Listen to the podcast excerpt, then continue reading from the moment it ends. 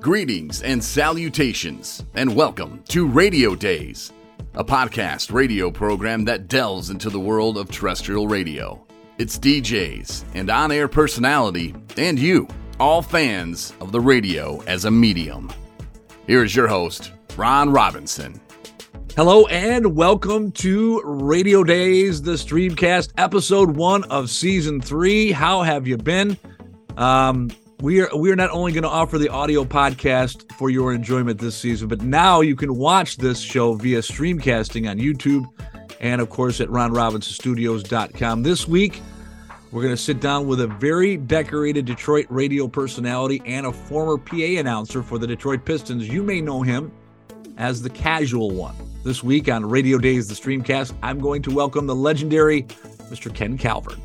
We're also going to be joined by a special guest or two, but first, Today's episode is brought to you by N, uh, excuse me, NRM Streamcast, also by Radio Dayz, the docu series, and uh, I'm very excited to uh, introduce here in a second uh, our latest uh, sponsor to this program, the Linda Rea Team Real Estate Professionals. This first segment, in fact, is sponsored by the Linda Rea Team.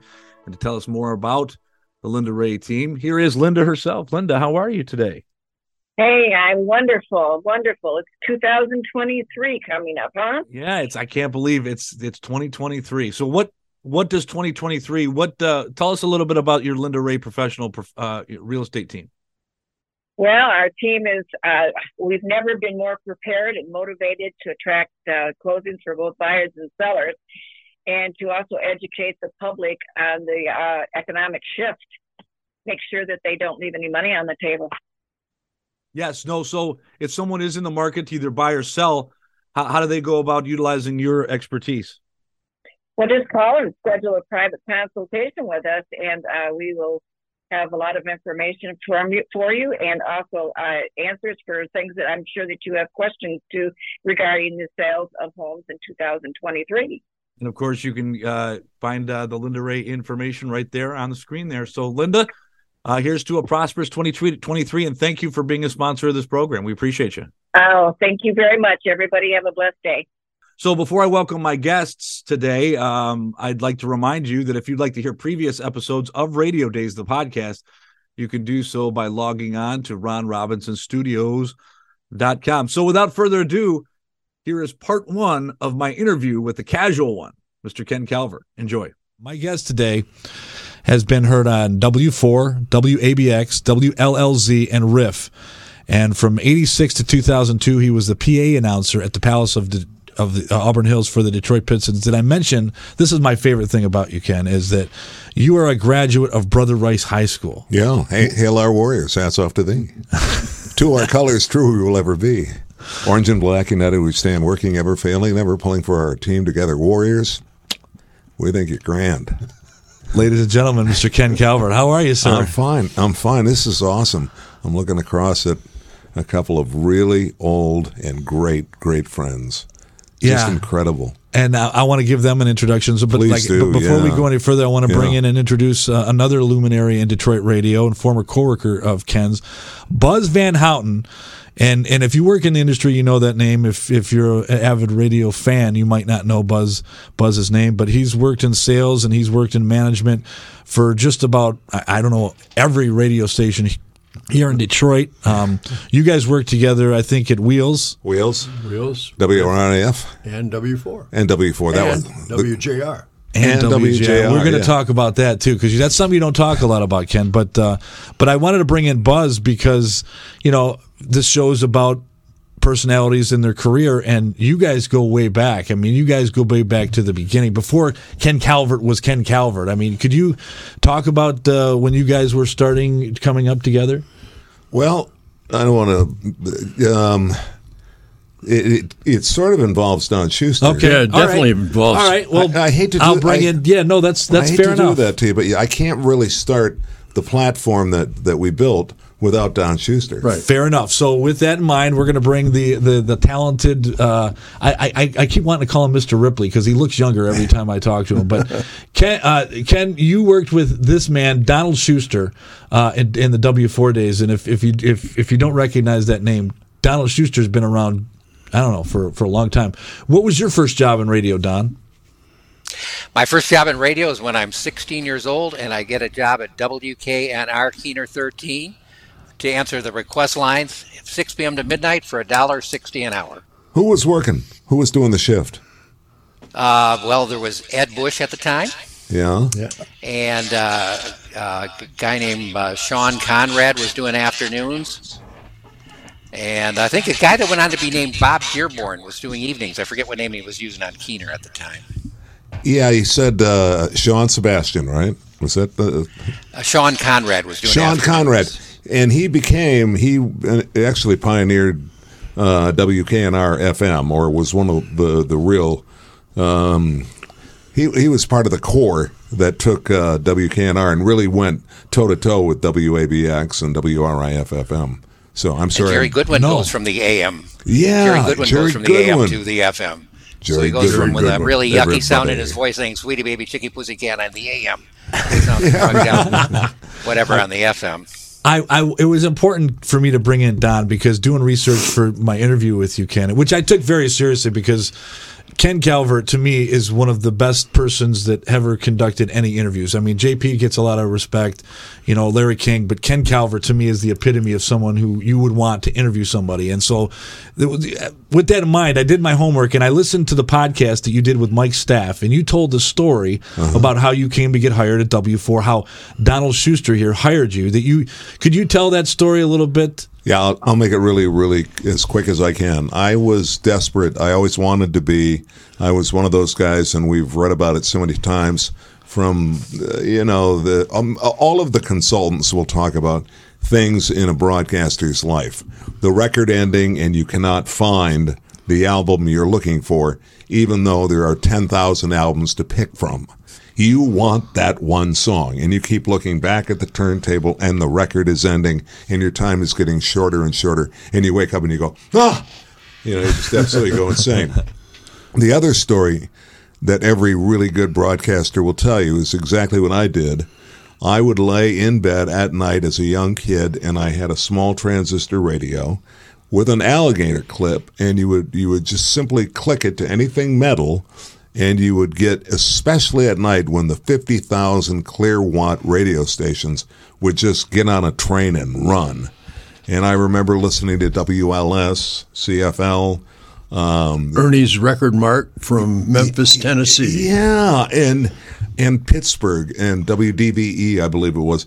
And I just remember going, "Wow!" I, I get the chills thinking about it right now. Wow, I got to do this. I got to do this. And that's when I moved sideways to Keener 13, and that's when Lee Alan was Lee Alan on the horn.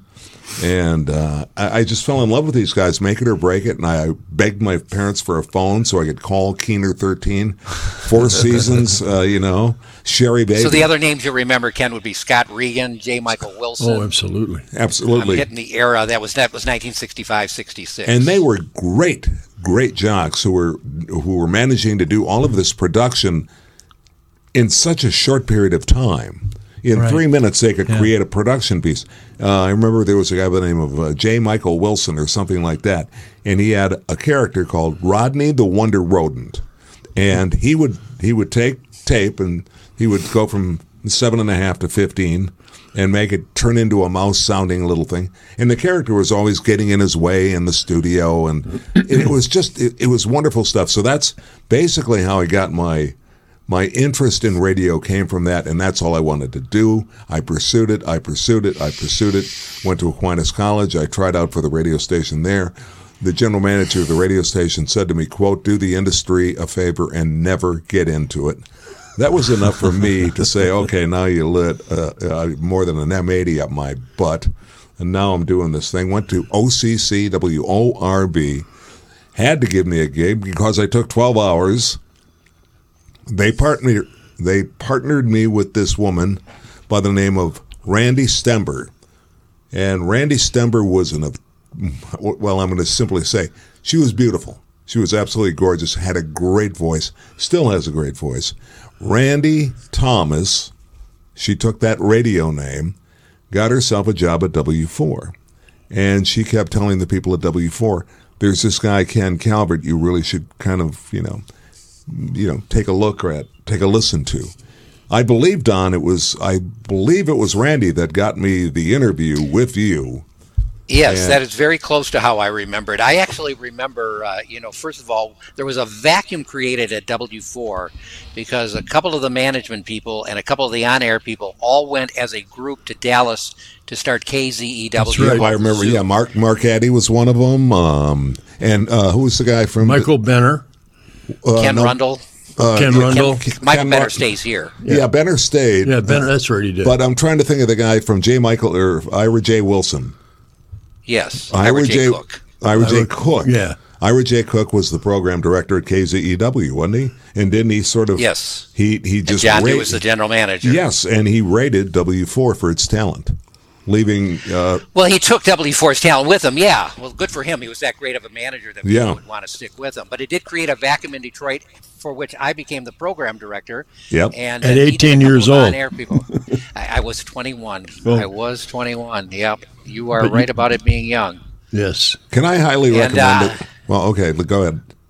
I walk into the production studio one day as I'm know I'm in need of on-air talent because this vacuum has been created, and uh, Randy is listening to a tape of yours, and I the way I recall it is I say to Randy, "Who is that?"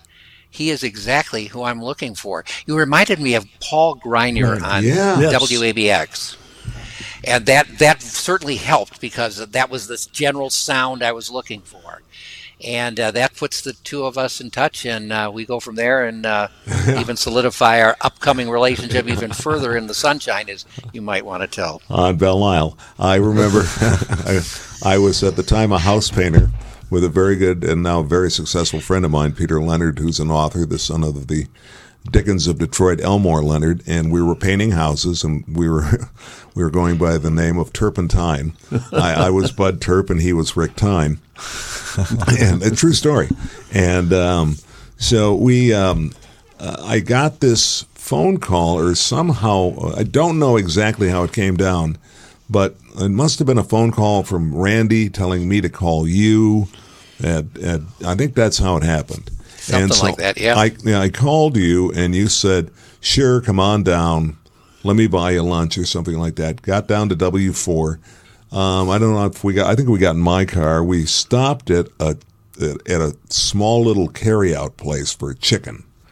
KFC? No, I don't know if I don't know but exactly, but I remember you left. You know, me it's in the- amazing how we recreate the details. You know what? Because we're both on the same page with these stories. I had you stocking at Great Scott all night when instead of painting, and when I tell the story. no, and I was That working. At, yeah, I was working at the grocery store as well. Didn't you work Yeah, with okay. Chuck Santoni? I worked other- with Chuck Santoni, yeah, and I also worked with Jim Scollin, who ended up going to Northern Michigan and has been a pion had, had been a Northern Michigan pioneer in terms of broadcasting. He's still broadcasting, still doing that. It, but the point I was going to make, Don, was that you pulled into the parking lot of this chicken shack or whatever it was, and it was not the best part of Detroit. We've got to be honest about that. The building Border, included- bordering Belle Isle. and you said, "Stay right here. I'm going to go in and get some chicken." And I went, "Okay." and I, I was driving, as a matter of fact. I remember that now, and I was just like, "Okay, done. Let's go. Let's go. Let's go. Let's go."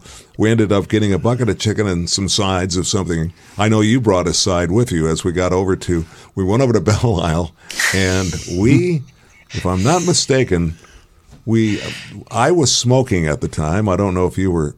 What I'm getting at is we smoked a big fatty. We smoked a. Big, You know, I had forgotten that, and I probably the reason I forgotten that it was so normal at that time. There was nothing that Yeah. stood out about. Yeah. Yeah. Well, I remember, and all we did, we sat outside having food, talking exactly the way we're talking now, almost 50 years later.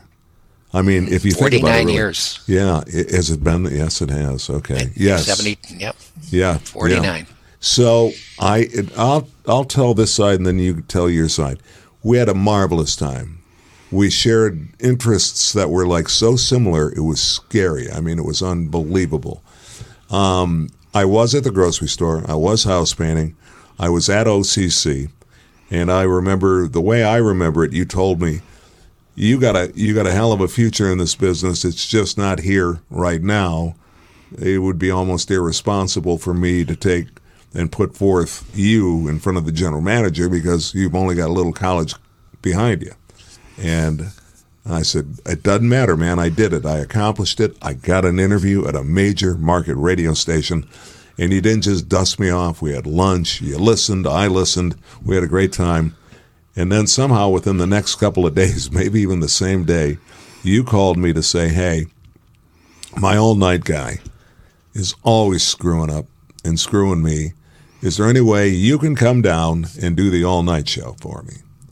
And it was, I, I will name the guy was Brent Wilson. Do you remember Brent? Oh, Wilson? absolutely, I do. Is that am I? Although correct? I'm going to deny saying he screwed me up. I would I would absolutely agree that I called you to do the all night show.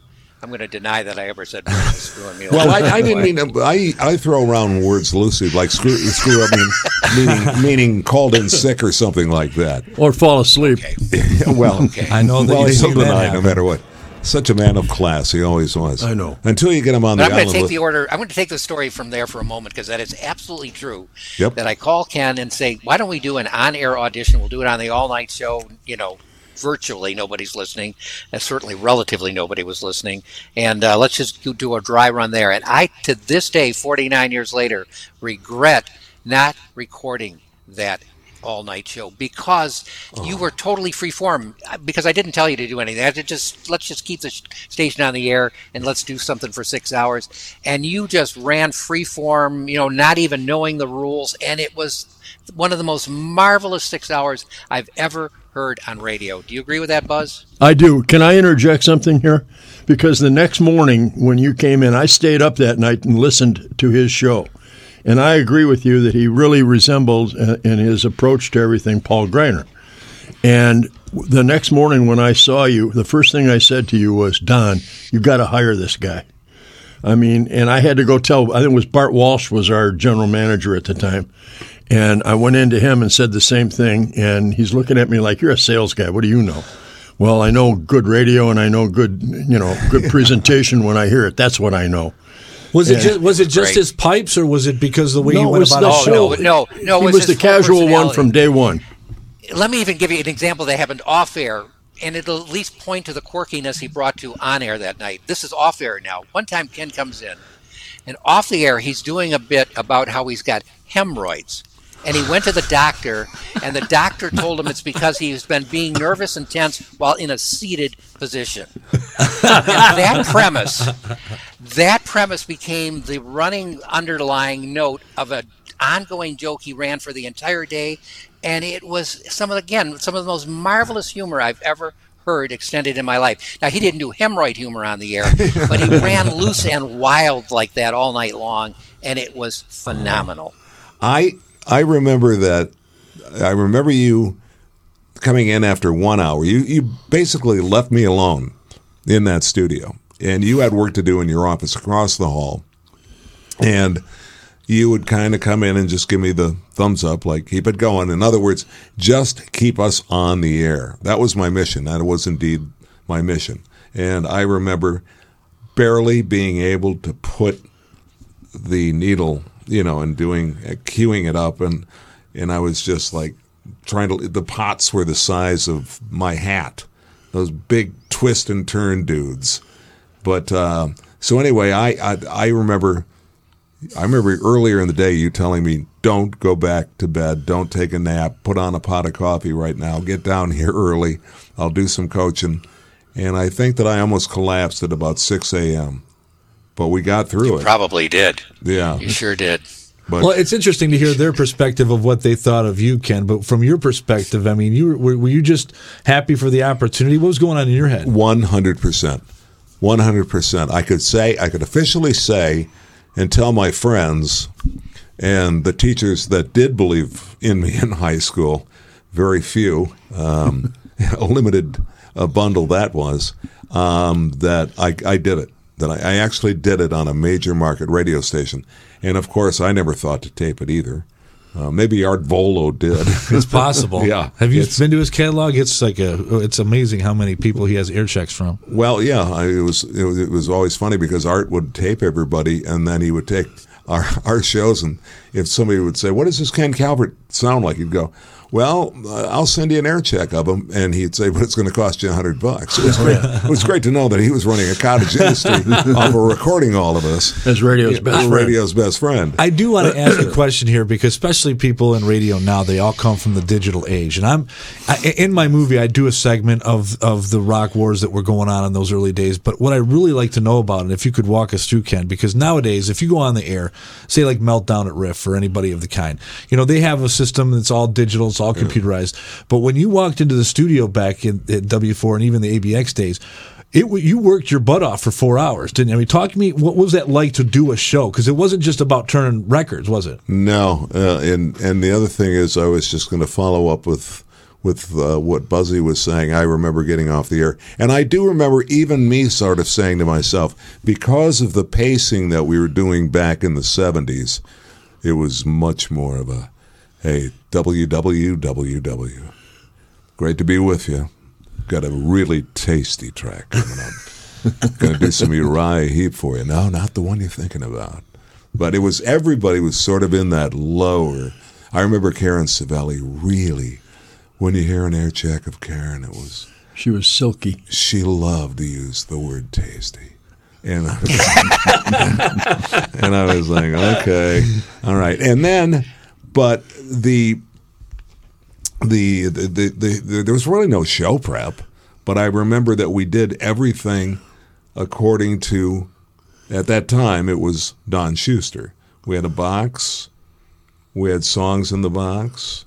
We sort of played with the format, but the whole format at the time was totally different. And I don't know if that's getting back to your question or not. But it was, you know, we just sort of got we got there early because we wanted to be that was really a clubhouse. Yeah. That was a place to hang out. If it would have had um, like a bunk, literally a bunk house, a lot of people would stay there and should have stayed there because of what we would do around the area. I uh, often refer to it as the uh, University of Radio because it was a time when uh, most of the people that worked there, myself included, was our first radio jobs. Yeah. I mean, really in a major market. And And it was WKRP in, in many, many, many, ways. many ways. Oh Yeah. my God, yes. And you know, from the point where the uh, general manager would tell you to go out, if, if you were sitting at your desk, he'd say, uh, "Listen, uh, there's potholes in the parking lot. Go out and fill them." Yeah, yeah. I remember cutting Ron, the I'll, lawn. I'll address. Can I address on some level the Yeah, comparison ahead, yeah. between the digitally programmed era of now and the freer form era of then, although it was formatted? Um, the case you could make for the way it's programmed now is that it lends for more consistency. Because as much as there was formatting back then, and Ken was following a format when he went in there, and Karen was following the same format, it still allowed for the individual Jack's personal taste to come through because you had to select a song from category A next. It's programmed to that extent. You were limited from the category from which you're going to pick, but there were a lot of variances within that category. So that uh, it there's a consistency today that you could make a case for is good. You could do Uriah Heep into a traffic song, whereas Karen may have done Uriah Heep into a Rolling Stone song, which would have been And I'll give you a categor- specific cate- example that applies to categorically in the same boxes, but different different artists. Does that make sense? Yeah. Ken eventually gets Ken eventually gets the 6 p.m. to 10 p.m. slot on W4. That's a big time slot. This was 1970s. This was basically young men, uh, 18 to 34, listening. Uh, you know, that was when they tuned in the radio. That was rock and roll nighttime in Detroit. Talk about personal taste slipping in. So a few days into his show, at six o'clock, Ken takes over. First song of the show at six o'clock. Detroit, Rock City. These people have been hammering out at Ford Motor Company all day on the line. And Ken starts out with Hot Rod Lincoln by Commander Cody and the Lost Planet Airmen. I love that song. Got Still to get do. myself hot. You know, it's, it's a combination between 1950 and a novelty song. Right. And and I pull Ken into my office the next day. You know, Ken, you're doing a good job overall. You really, really are. I'm Ken. I'm looking for a little more of a drive-in Detroit sound to kick off that show to set the tone. I want to play for you "Rolling Down the Highway" by Bachman Turner Overdrive. This is a little bit more of the sound I'm looking for, and he adapted. Yeah, yeah, yeah. Because you did it correctly. You you sort of you didn't sort of push me in the direction. You steered me in the direction. You know, you didn't grab the wheel. So many PDs, and we could do a a whole. I mean, there's hmm. a, there's your next series. Just talk to program directors Yeah. and ask them about their management styles. But your management style was was the one of the very. I I was terrified when you left, and I was crushed when you left because of both how much I enjoyed our time together and how you sort of really directed us in such cool and positive directions without us even knowing it. And that was cool. Then others came in who were not so cool, and I was totally, I was not, I did not play as nice. But don't forget as well that part of that job, Ron, as well, was to work in concert with the sales department. And that's where the WKRP portion of it came in because Buzzy would, I remember you guys were all on the first floor looking out the window, 2930 East Jefferson, and they were like two desks or three across. It was Two, like, there was two, and McNally was in one. You- I was in another one. Yeah. Gary Lewis and uh, the the blonde uh, lady. I'm trying to remember her name. That McNally would. occasionally have to do Yeah. do late nights with. Yes. Yeah. Um, and who was? I'll never forget Bart Walsh. When Bart Walsh hired me, by the way, I'm for six to ten at night, called me in and made him. He tried to make me feel like this was killing him. He didn't want to do this. Sit down. Sit down. Uh, you like it here? Oh, I'm, I'm in heaven.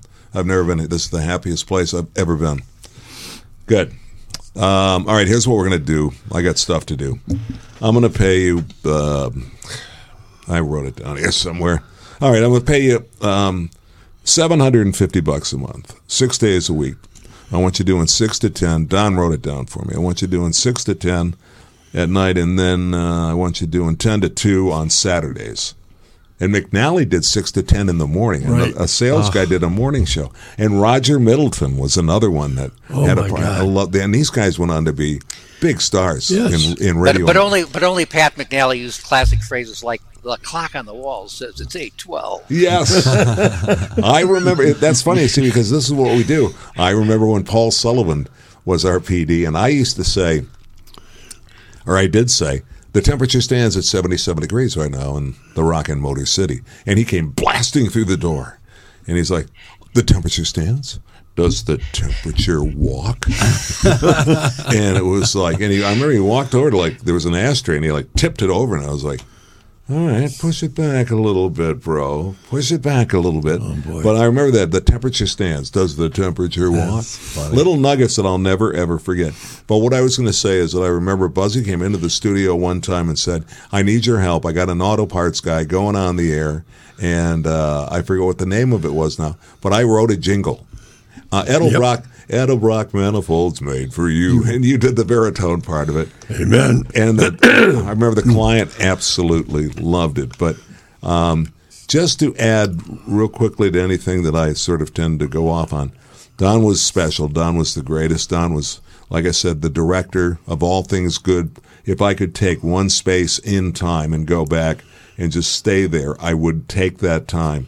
I remember as well, I actually painted because of the fact that in order for me to get a loan for my car from Bart Walsh, he said, I'll loan you the money, but you have to paint the radio station. Oh yeah, you were painting the studio, and I was painting the inside of that radio station Yeah. for for at least two and a half months. Yep. You know, it was brutal. It was one of the worst things ever. And the other thing was Chris Failer and that famous, famous sign out in front. It was like a movie theater sign. Yep. And we took a great photo. I hope you've seen it, or I hope you have it. Do you have it, Don? The photo of Oh, us I'm of all standing up on that billboard on 29. boy, I can picture it, but no, I don't think I have it personally. I can will send it to you. It's Benner, um, Jim Jefferson, who's passed away. I just found out. yeah, Uh, Oh, I did not know that. Yeah, Michael Benner, Jim Jefferson, Karen Savelli, Ken Calvert, and Brent Wilson. And who, am I missing anybody? No. I guess just there were five of us, and we were looking like we looked like the the they looked like the back of Journey's first album. Like- we were we were some, but that's like I said. If we would have had a bunkhouse, I would have lived there. Well, and we all had a responsibility to change the letters on the sign at one point or another. or cut the lawn. yeah, yeah, and Chris Failer would Now, tell us. Buzz, for all- here's something I remember. Buzz, Buzz, next to your sales desk down on that first floor that Ken described, you had a picture of a hammock in the sunshine Yeah. looking like it was on the beach in Hawaii or whatever like that. Yeah. Yeah, that's where I How came that from. was your that was your ultimate goal. That was where you came from. And yeah, you- when I got out of the service, I stayed in Hawaii for another three oh, years, okay. and, and, that's where you were going back. To. yeah, I was going to go back to that you- come you hell or did- high water. Did you ever make it back? Oh yeah, but you know, just on vacations and honeymoons. Yeah. And one honeymoon. Yeah. Yeah. Donald, Donald, I the appreciate good you coming. honeymoon or the bad honeymoon? I mean, it was a good honeymoon. It was a good honeymoon, But yeah. it was was it the keeper or, or the No. or the sleeper? It's the trace. All right. Okay. Donald, I appreciate you coming on. Anything you want to add before uh, we let you go? Uh, nope. It's just a pleasure to be uh, remembered and associated with the group 49 years later, Ken. Who who hired? Just did you hire um, Randy Thomas? Yes. Okay. All right. She's yes. gone on now is doing well, announcing on she- the yeah. I want you to- to Florida. She is. She's. I just happened to see something. She's making at least three million dollars a year Yeah. doing VOs. Entertainment Tonight was always her, but she also did the the Tonys, the Academy Awards, And the the Emmys. Emmys. and guess what else she just did? What? The hearings on on Monday night. Really? The Voice leading in, and ladies and gentlemen, live from Washington D.C.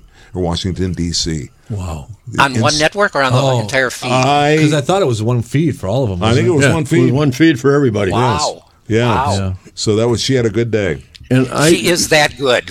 She, She is. is. that good. and she's an extremely wonderful individual. She's incredible. I mean, I worked with her. It was forty some years ago when we worked together at W four, and I got a thing when my son passed away.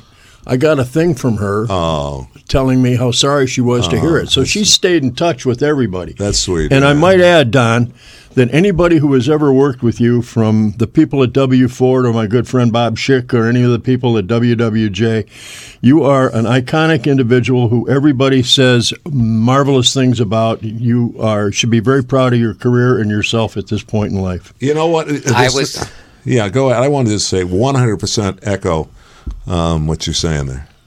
Thank you. I had lunch with you at uh, what was the restaurant, the burger place right by Tiger Stadium down there? Uh, Was it Nemo's? Nemo's. Nemo's. Buzz, yeah. Buzz and I have lunch at Nemo's 1975, I'm going to say.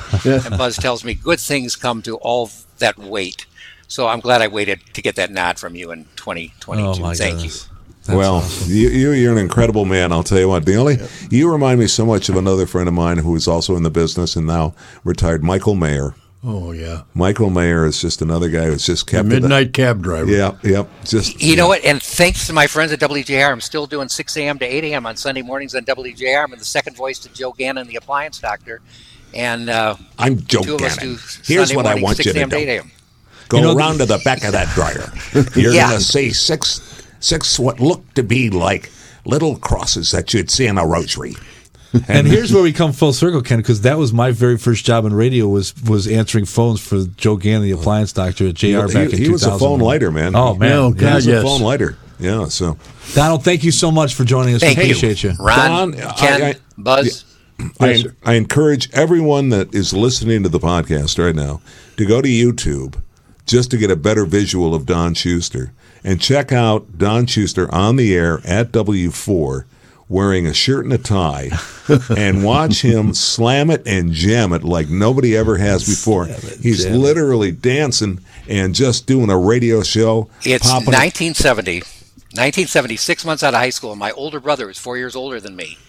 Gets a new Bell and Howell Soundo Filmo camera for uh, Christmas for himself, and it was the first time you could take an eight millimeter film, but hook it with a little wire to a cassette machine and it would sync sound. So he tapes me, and Art Vuolo says that might be the oldest radio air check of the modern age out there because it wasn't even videotaped to begin with. It was truly eight millimeter. For that reason alone, what's the title when people go to search Don on you? Schuster, 1970. And Schuster, spell Don Schuster. Schuster, 19. S C H U S U S T E U R. S. Right. Okay. So I wanted to get that in because I, I can look at that all day. you, If I'm ever in a bad mood, I look at that and I go, no, no. That's what we do, Ken. We love radio. Thanks, Don Schuster. Good to see you, Dan. Thank you. Thank Take you, care, Buzz. Don. Thank you, Ron. Thanks, again. See, he lives in Ann Arbor now. He gets to just go do. He's going to probably uh, Well, who knows what they do? Yeah, he's got a lot to do in Ann Arbor. yeah. yeah. Uh, this segment is brought to you by Radio Dayz 101 Years of Radio, documentary about the history of, of radio. Find out which station was the first licensed station. Was it WWJ or KDKA? The first superstar celebrity created by radio was a priest from Detroit. I think you knew that. Yeah, yeah, it would be. Father Uh, Coughlin, Coughlin. right? No? Uh, how Went by the shrine today. Those towers, those sound towers are still up there. Yes, they are. It's to, to the radio history.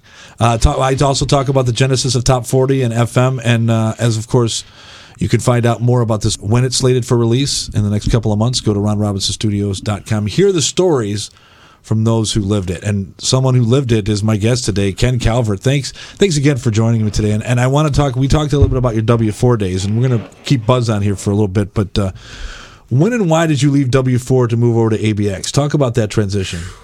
I don't know if it was the, the smartest move I ever made, but it was one I had to make. Oh, absolutely. I had to make. I mean, WABX was so iconic, at least in my head and my mind, that I just had to. That those were that that original team, their original team, and so many claim to be air aces. Even I don't claim to be an air ace. An air ace was Dan Carlisle, and it would have been as well Jerry Lubin. Jerry Lubin. It would have been uh, Paul, Paul Griner. Greiner. It would have also been um, I'm trying to Dave Dixon. Oh, God, the yeah. great Dave Dixon. So he said Dixon, Carlisle, Lubin, um, and I'm trying to think of Dennis Frawley Frawley. Oh, and, yeah. and and the righteous Rudnick. The righteous Rudnick. The righteous Rudnick. Hmm. Those were the air aces. They were the guys. Now, what? Why were they air aces? They named It's themselves. because what they did. it they were they were smart enough then to realize what what the history looked like. They they wanted they also wanted their their time to stand still, and people you know people that you got to realize Ron this is something that that is going to be in a history book now. It's not going to be something that people are saying I remember. No, the only way they're going to remember is if they go somewhere and listen to an audio file or if they go on the Facebook uh, ABX page that Yeah, and but it's people contributing who are members of of a legion and not the people that really lived it and put it out there. And I have no no qualms with that. I have no qualms with that at all. I do something every day on Twitter and Facebook. The Ken Calvert Show on Facebook. It's a separate page from my Ken Calvert. Mm-hmm. And every day I put up at least three or four things that happened on this date in rock and roll. And I I investigated five different ways to Sunday to make sure that I'm not I'm not I'm right. Right. And I've discovered so many so many sites historically are incorrect. I mean, they really get it wrong. They get the year wrong, they get the actual date wrong, but there's a lot of For example, yesterday was recorded on this date uh, back in 1965 or 66. I should know because I, I posted it. But it, it, it, before I would do that, I wanted to make sure, because it was recorded, the rest of the Beatles wanted nothing to do with the song yesterday. But I had to dig deep, deep, deep, deep, deep to get just how even then these guys were not getting along. And Paul McCartney wrote the song and they went, that's not us, and so on and so forth. So those are pages that that's, I, I, I have a great base and a lot of people following it, but I also have a lot of radio stations following it because I'm doing their show prep for them every day Absolutely. with Facebook and Twitter. So if you need a really great source, folks, for because I don't get a dime out of this, but a love, you know, because I just love being. I was living it. I was. I was. That's a whole industry as a as a morning show service. You could make I a was- living off of that. Well, I, I prefer I prefer to do a morning show somewhere, but but anyway, um, the the I, I'm I'm uh, sort of like again, my mind just goes No, go all ahead. It's, over the the floor is place. yours. Yeah. But I mean, ABX was a place that um, I just had to work at, and I knew I was going to take shit. And pardon my language, but I knew that that at the time um, it was uh, it was oh, and it was John. I'm trying to think of who the general man, manager was before Al Wilson. John Detz. John Detz, thank you. John Detz, who really was sort of a disinterested guy in me, but they did need some help. They did have some, they were starting to transcend into real lives. Like, in other words, we don't sleep here anymore. We actually want vacations and stuff. I mean, I'm talking about the staff. Mm-hmm. So they needed somebody that sort of sounded like the ABX guys sounded, and per their approval, I guess, because I never knew for sure, but it couldn't have happened without, you know, the real Air Aces approval. Bringing you aboard. They, they brought me aboard. Now, And, what, uh, what and- was? Go ahead. Yeah. I was just gonna say, what was the dynamic like? Because there was a PD there, but did the did, did, did the jocks kind of did No, they have a lot of freedom? No, there, wasn't. was there was not- no there PD. was That's no right. PD. You played anything you wanted, and I'm talking about spoken word. There's a guy that used to do the Levi commercials years ago, and was just lived all thing. He was one of the greatest voices out there. He was like Paul LaFontaine with the movies. Um, who did the Levi spots, and his name was Ken Nordine. Yep. And I remember Ken Nordine had a section in the WABX library that was spoken word, and he would just and and it was almost like a it was almost like a, uh, a coffee shop, you know. It was like people snapping their fingers to Ken Nordine. So you could play anything you wanted. The Last Poets, you know. I love The Last Poets, you know. The revolution will not be televised. I love the fact that people think that just came out two years ago. No, that's been around for 45 years. You know, and Whitey on the Moon. The revolution will not be televised because Whitey is on the moon. and and uh, that's another one. These people should go and look up the last poets. You would lo- the early, early cadence of rap. Mm-hmm. Truly, the early cadence of rap. Anyway, ABX was a vault of music. It was there was albums everywhere, all three and a half walls. Uh, they had curtains in the studio, but nobody really liked to open the curtains. They liked a really sort of what we have in this studio right now.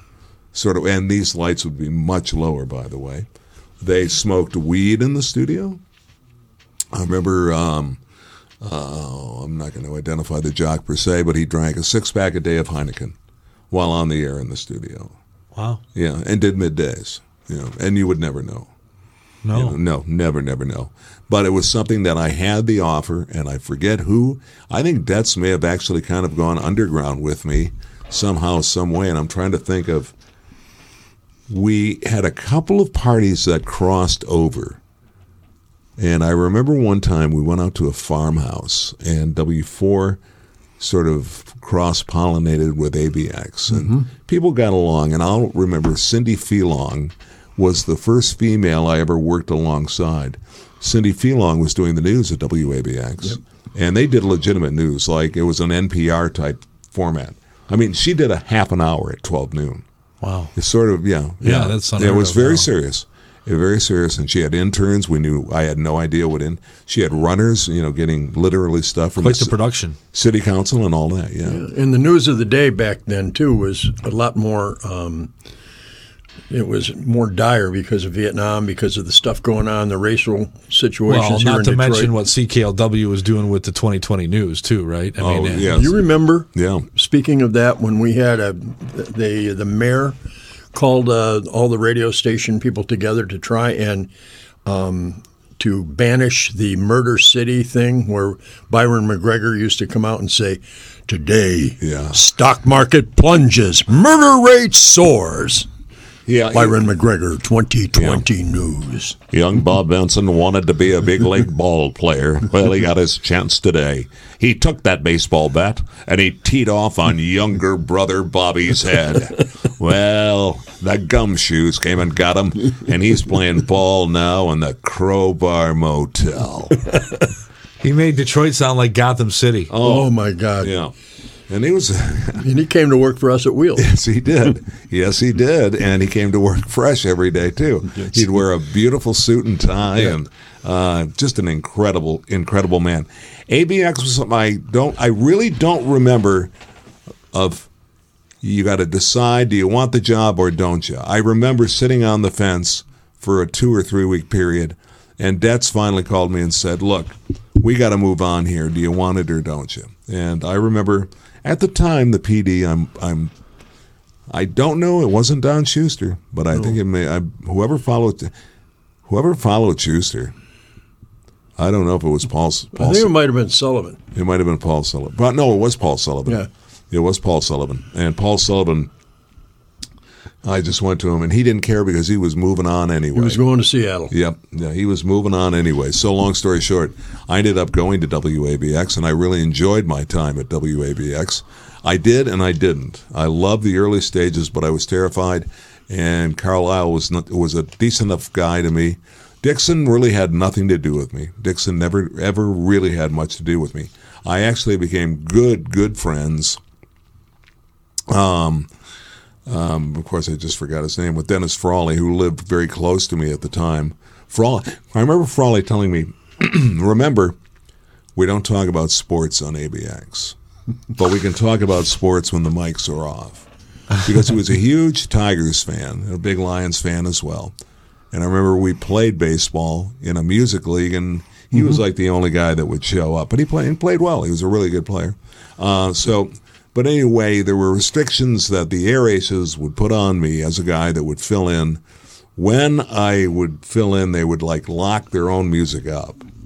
They would literally, you can't, Wow. you can't touch this. That's interesting. Yeah, and uh, but I took the gig, and that's when things really got interesting in my career. That that was like a whole.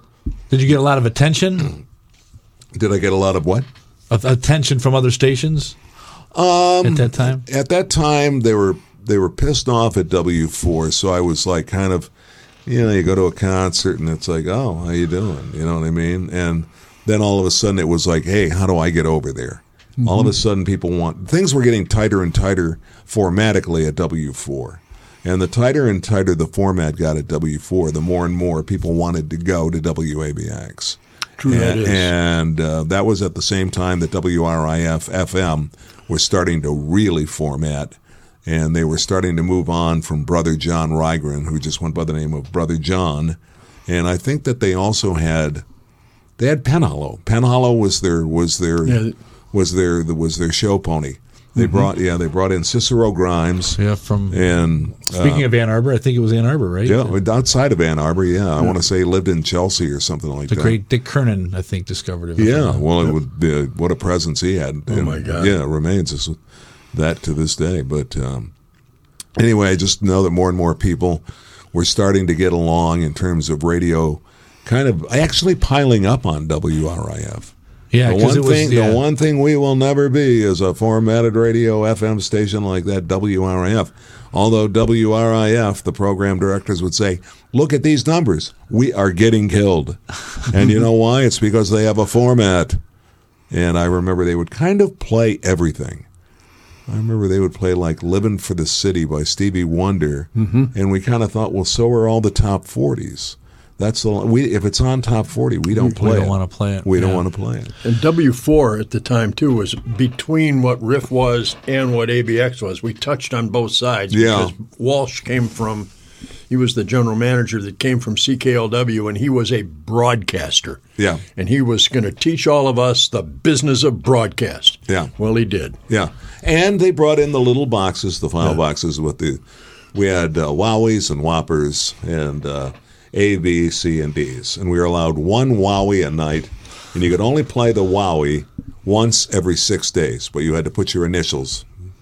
So there was a lot of different for- formatting was beginning everywhere.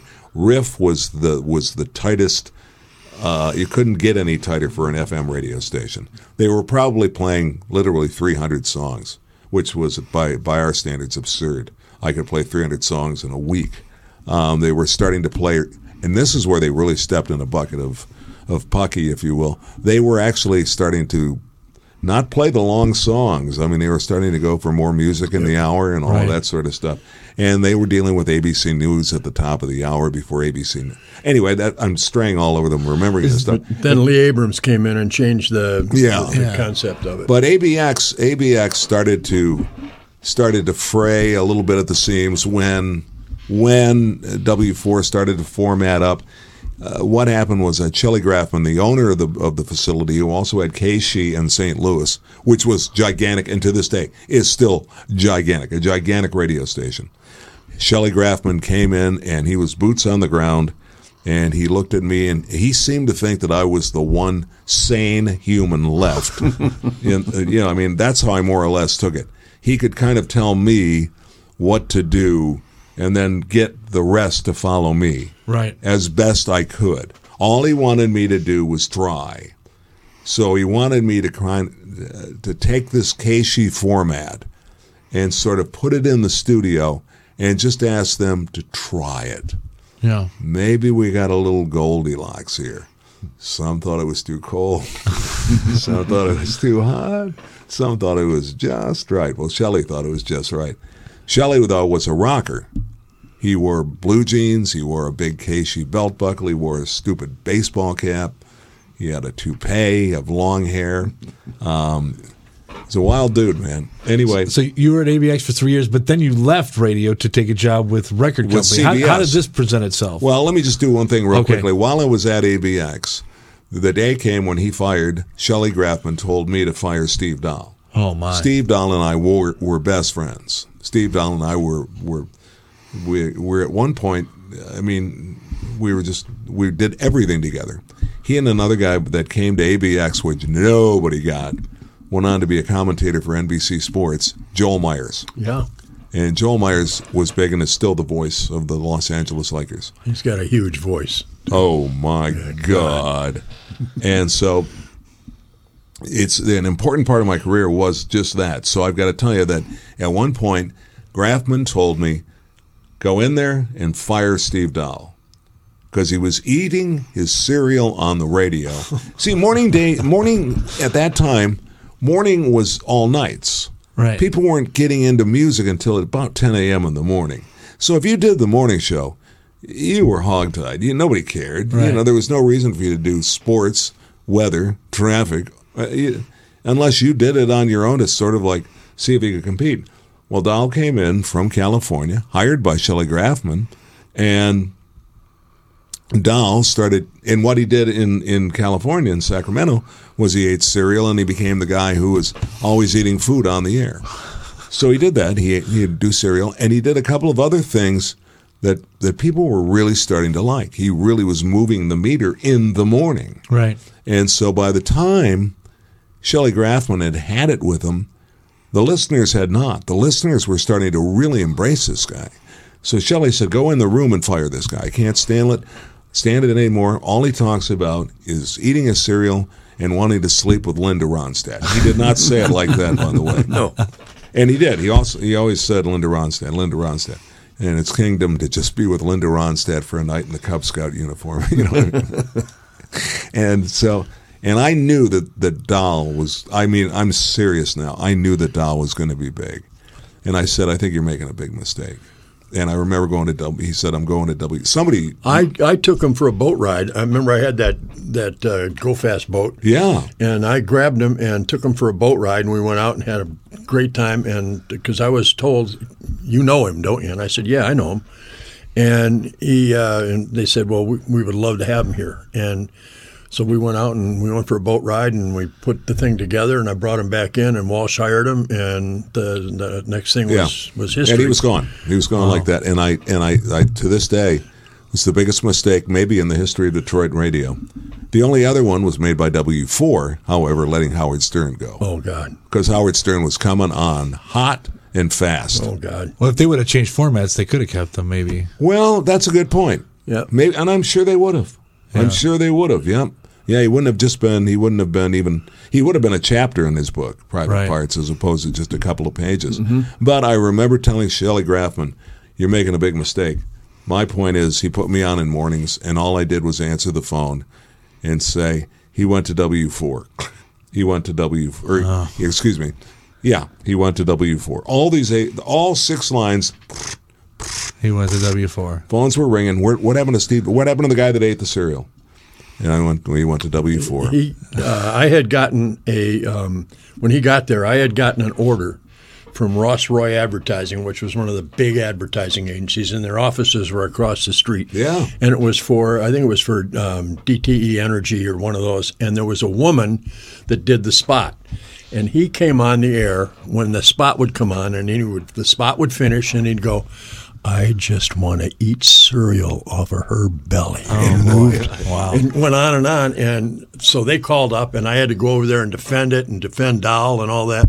And that was just one of many things that we had to deal with with the advertisers with Dahl. Oh yeah, yeah, oh, man. Yeah, he wasn't afraid to uh, go after no. anything. No, he and he was a rule breaker, not a rule maker, all the way. He was Howard Stern and and David Letterman before they were doing that that kind of shtick. Yeah, yeah, he was kind of inventing it as he goes but he was a quick learner. He was a really bright guy. He's still, I shouldn't say in the past tense, he's a very, very bright very guy. bright guy. Um, I mean, you know, anybody that can put together the disco demolition. Oh.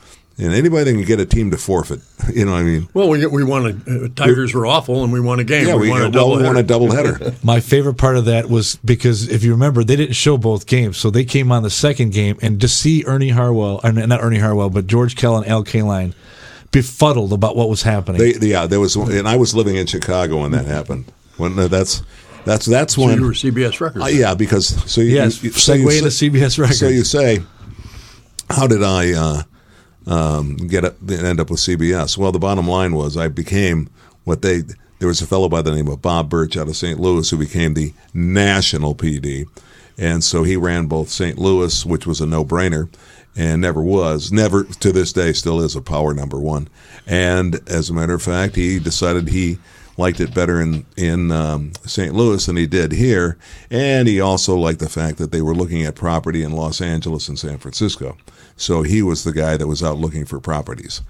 I stayed back, and I was the guy that took just the uh, the hard part of the gig. You know, do this, do that. And they were starting to implement a format. The guys were pushing back harder and harder. However, there were people still desperate to get in and get on at WABX. And so I was also dealing with all of the record reps, and I got along with all of the record reps really, really well, including the uh, CBS record folks, which was Epic's uh, rather Epic and Epic's associated labels, and also CBS Columbia Records. So I went to work for Epic Records first, and I left at ABX, and it wasn't that big a deal for them. It was like, oh, okay. And um, I think I had already hired Costan at that point. Yeah, I think I had hired Costan, and and um, but long story short, again on that, I ended up going to Chicago, where I um, took on the record industry for three and a half years, and uh, there was a phone call that came in in late 1979 from Jim Johnson.